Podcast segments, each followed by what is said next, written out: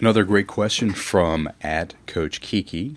She asked, Would love to hear your mental musings about education, setup, and how it's an old model. And she has questions about alternatives. So I come from education policy from two different perspectives. One in the late 1990s, when I was in the midst of doing my internships for my graduate work in uh, psychology, uh, I was fortunate to, to be stationed at a residential treatment facility, a psychi- psychiatric residential treatment facility. And my boss, Dr. Ron, was also a program director at a local graduate school. Happened to be the same graduate school I went to, but he was in charge of a different program, a different psych program than I, I went to and uh, liked me enough, seeing my work as a, as a clinician, that he invited me to do some work for him uh, as part of his graduate program. And he tasked me with two things, and this is probably the best job ultimately I've ever had. He said, Go create the graduate program, PhD, that you would like to take. And then he also says, and go create a graduate certificate program that you would like to take. So I literally spent six months doing research and writing, and I developed an interdisciplinary PhD program, something that I thought would prepare individuals for the 21st century. Uh, it was a lot of fun putting it together, thinking about it. Um, and then I also created a graduate certificate program in health psychology, which I thought would be helpful for doctors, nurses, and healthcare practitioners in the psychological field to work with patients who are dealing with chronic and life threatening illnesses um, from a very holistic or mind body spirit perspective. So I developed that as well. So in terms of in terms of education, one one route in is actually creating programs and thinking about how pe- both people learn and what would be the best expression of that learning in the real world. And then uh, policy wise, my interest in education arose around 2005, 2006 maybe 2006, 2007, somewhere around there. Um, at the policy level, I had been doing work on healthcare freedom and civil liberties.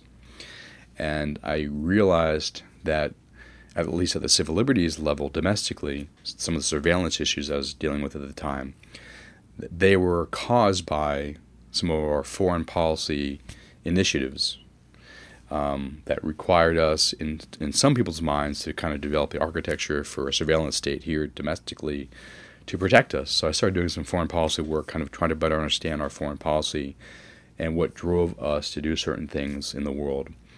And as a result of doing that, I realized that one of the reasons we do some of the things we do, which I happen to oppose in many cases, is because the citizens, the U.S. citizens, are easily manipulated by facts, semi facts, quasi facts, no facts. Uh, kind of on the emotional side, their thinking brain kind of gets shut down, and they're easily led out of fear, and it's kind of human nature, to support certain actions. And I thought, wow, that's really interesting. Maybe I need to look at the education system and what drives us to start being so receptive to the messages of propaganda. And uh, so I spent a couple months researching different schools of thought on, on education. I came across the work of John Taylor Gatto. He's written quite a few books on education reform. He is a teacher of the year, I think, in New York City and New York State. Um, but he was a guerrilla teacher. He actually violated most of the rules of teaching in order to get his students to actually learn things. He makes a distinction between schooling and education. He opposes schooling, which indoctrinates students to think minimally. Uh, I would call them to create consumer serfs and to be participants in the global economy as um, participants in the system, not as authors of their own lives, creating the kind of lives they want as entrepreneurs and participating in the system differently. Um, so I read his stuff, including his history of education, and I found his history fascinating. How our education system that we presently have today, the compulsory attendance to government schools came about in the late 1800s, and how it is a model that we took from the Prussians, who created the model, I believe, in 1811, uh, 1815, somewhere around there, um, after their loss to Napoleon, I believe. They realized that uh, they needed to regiment their society more in order to make it more uh, militaristic and subservient to the leaders in order to win future wars. So they created this education system, which we eventually brought here to the United States. Um, and it's fascinating to see primary documents, how you know the original people who created our system here in the United States, you know, they weren't hiding the fact of what they were attempting to do. There was a couple streams of thought. Um, one was to create a docile public who would willingly participate in the industrialization process, because you actually need people to work in factories. Um, so you know, part of it was that there's some anti-Catholic efforts there to take parents, children away from uh, Catholic schools, Catholic parents, and indoctrinate them into the quote unquote American worldview. Uh, and there's other streams of thought that kind of led to this creation of this system. But the indoctrination into industrialization was fascinating. And John Taylor Gatto talked a lot about how our school system is set up and was set up originally to model after the industrial process. So you sit in rows, you listen, you're, you're a recipient of information, you follow directions. Everything's divided into you know 50 minute sessions. You go from one thing to the other at the ringing of the bell. It's very much as the industrial process worked uh, in factories. You know, you, you need a population that responds well to those kind of signals. Um, so I, I, did a lot of reading along those lines. Started talking to people who were thoughtful in this area. Uh, in a very transpartisan manner. I was very interested in critiques, libertarian critiques of the education system, progressive critiques. You know, um, for instance, reading Ivan Illich, as well as uh, John Taylor Gatto, John Holt, and others. Uh, and it gave me kind of a bigger picture understanding of what our how our education system was created in the first place and what was is created for and how it is serving certain interests presently. And once I got that clearer picture in my head, I ended up getting some clients, and I ended up doing a little bit of work uh, for a couple years on education reform, mostly looking because my mental health background at the coerced drugging of students in, in government schools, as well as the use of these universal mental health screening instruments in government schools. And it was kind of like the, the psychiatricization of education, um, which seemingly started just a few years ago in the early 2000s, uh, but actually had started much earlier than that if you look at some of the primary documents of people talking about the need to manage emotions and control populations and use chemical constraints and such, which a lot of the drugs that are now being used for our children in these schools um, are chemical constraints to you know limit people's activity, ability to you know force them to ability so they can sit still and listen and learn. Uh, learning in quotes, and not to say that you know public schools are all bad or the whole system's all bad. Uh, I went through it. I, I, think I'm pretty well educated, and I think a lot of people can get can get through the system and get pretty well educated, especially if they're self motivated. Uh, they come from families who are motivated for education, which fortunately my my parents were. But just because the system does produce some number of people who are thoughtful and active and engaged, uh, doesn't mean the system in itself is a good system. So in the search for alternatives, in search for, for understanding the system, led me to searching for alternatives to the system. And I found a handful that I thought were really amazing. And I'm not one size fits all, so I don't think any one system is appropriate for every one person. Everyone's different, and, and their needs are different. But I found homeschooling to be a fascinating phenomena, and I looked into that and I did research on it. And I learned to uh, break up the myths. There's there's certain myths about homeschooling and the effects it would have on children, their inability to socialize. So, you know, anytime there was a critique of an alternative, I, was, I looked into the critique. Is it legitimate? How much so? Are there workarounds to fix that critique? You know, if parents are so inclined.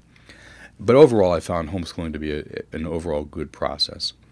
Um, that led me to unschooling or deschooling, which I found to be even more radical and exciting. And this is the idea that children are innate learners. They're innately curious about the world, and um, and that if you are advocates for their learning, as opposed to creating creating a curriculum which they have to do rote learning, you're advocates for their learning, and you support them in their natural curiosities. They will not only learn what they're supposed to learn, quote unquote, so they can function in society, but they'll probably actually learn a lot more, and they'll learn it in a more holistic and whole way because they're not dividing things up into 50 minute sessions where you have different classes for different things. You know, the world actually doesn't work that way. It's it's it's, it's an integrated whole. Uh, only in our education system do we divide things up into like, neat sections. Um, also led me to the democratic free school movement. I thought that was fascinating, which is um, not for everyone, but I think it's really fascinating in that, you know, the system we have today, generally speaking, both public and private schools, uh, it's very authoritarian, where the student is, you know, sits and listens, and the authority figure up front tells them what they need to learn. Um, and it's pretty, it's very not democratic because it doesn't teach people to participate in their in their learning at all. They just are recipients of a set of knowledge that the society or the school determines needs to be imparted on the student.